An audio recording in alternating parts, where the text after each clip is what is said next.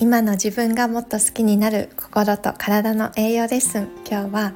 成功する人の3つの特徴というテーマでお話しします。おはようございます。ホリスティックヘルスコーチのゆきこです。今週も聞いてくださってありがとうございます。今週のテーマはですね成功する人の特徴ということで、まあ、成功って言っても定義とか基準っていうのは人それぞれだと思います。何をもって成功か何をもって幸せかっていうのはね一人一人違います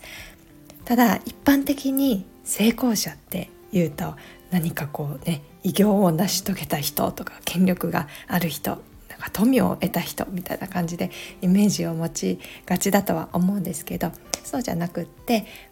あのその人にとってのね目標とか理想の自分を努力をして達成できた時に成功って言えるんじゃないかなって私は思っています。私最近ありがたいことに経営者の方のお話を聞いたりとかお話を直接伺ったりする機会がありましてでそこで成功している人まあ、言い換えるとその人の叶えたいことを現実にしている人とかたくさんの人に影響を与えている人にはある3つの共通点があるなって思ったことがあったので今日はそれをシェアしたいと思います。その3つとはですねまず1つ目ご縁を大事にすること。2つ目すぐ行動すること。そして3つ目は自分をご機嫌にすることです。ちょっと一つ一つお話ししていきますね。まず1つ目のご縁を大事にするっていうのは私の尊敬しているある女性経営者の方がいらしてで数々のね本当に素晴らしい事業をされていてもう多岐にわたって活躍されている方なんですがその方がねおっしゃっていた言葉で印象に残っているのが私のこれまでの仕事は全てご縁でつながっていますって言ってたことだったんですね。こうまだ自分が仕事をしたばかりの時社会人になってばかりの時そんな未熟だった時に助けてもらった先輩だったりこの最初のお仕事で関わった人からまたそこからの新しいつながりができてお仕事をねもらったりっていう風に連鎖をしていったりっていうのがあったのでだからご縁をいつまでもおろそかにしないようにっていう風におっしゃっていました。でもご縁ってじゃあどうやって大事にするのかっていうとちょっと難しいところですよね。よくこう人脈を広げようって思って人が集まるところ交流できるような場所に行ってもなんかただこう名刺交換したりとかなんとなく自己紹介お互いしてこう薄い会話しかしなくておしまいっていう風にその人のね深い関係にまでならずに終わるっていうことも多いんじゃないかなって思います。こう広く浅い付き合いになるっていうかねなんかそうじゃなくって本当に大事なことはやっぱりそうやって深く関わるためには相手を知るっていうことが大事になってきます。相手のいいところとか尊敬するところ相手が大切にしている思いや価値観あとはそれだけじゃなくて相手の苦手なこととかね悩んでいることとかそういったふうに相手のことをよく知っていく中でじゃあ自分に何かできることはないかとかね相手の立場になって考えられるようになるこれが本当のご縁を作るポイントなんじゃないかなって思います。あとはねこう相手に教わってもらったことを素直に受け入れてそして感謝をするそれもすごく大事でそうやって長く続く本物のご縁がつながっていくということを私も学びました。そして2つ目はすぐ行動するですね。成功する人幸せそうな人影響力のある人はもうとにかく行動力がすごいですよね。そして決めてから行動するまでっていうそのスピードが本当に速い。そう感じます。何か新しいことやったことのないことチャレンジングなことって踏み出すの勇気がいりますよねでもそれに挑戦するっていうことでたとえ自分が思うような結果にならなかったとしても必ずそこから学びがあったり自分の成長につながるって知ってるからやっぱりそうやって成功する人って恐れ恐れずにどんどん進んでいけるんですよね。私もこのねすぐ行動するってもうずっとできなかったんです、まあ、今もねまだまだかもしれないんですが。でもねこの私の行動を止めていたものっていうのがようやくここ最近で分かってきたんです。それは人からどう思われるかを気にしていたっていうことだったんです。なんかこんなことをしたら周りはどう思うだろうとか惹かれるんじゃないか嫌われるんじゃないか。そうやって私は何か行動する前に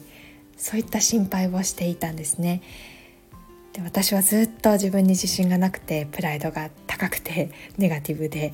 そんな自分で何十年も生きてきたのでその思い込みを手放すのにものすごく時間がかかりました。だけど周りからどう思われるかそれを気にしていたら本当に時間がもったいないんです。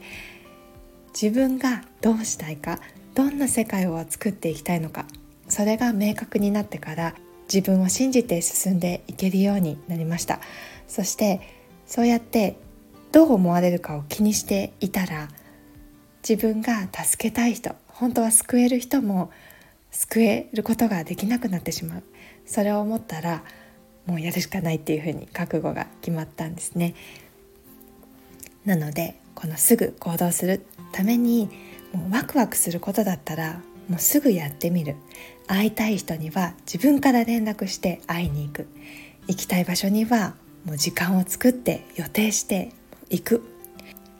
そうすると目の前のチャンスをつかめるようになる。私もそれを感じています。そして3つ目最後の特徴は自分をご機嫌にするですね。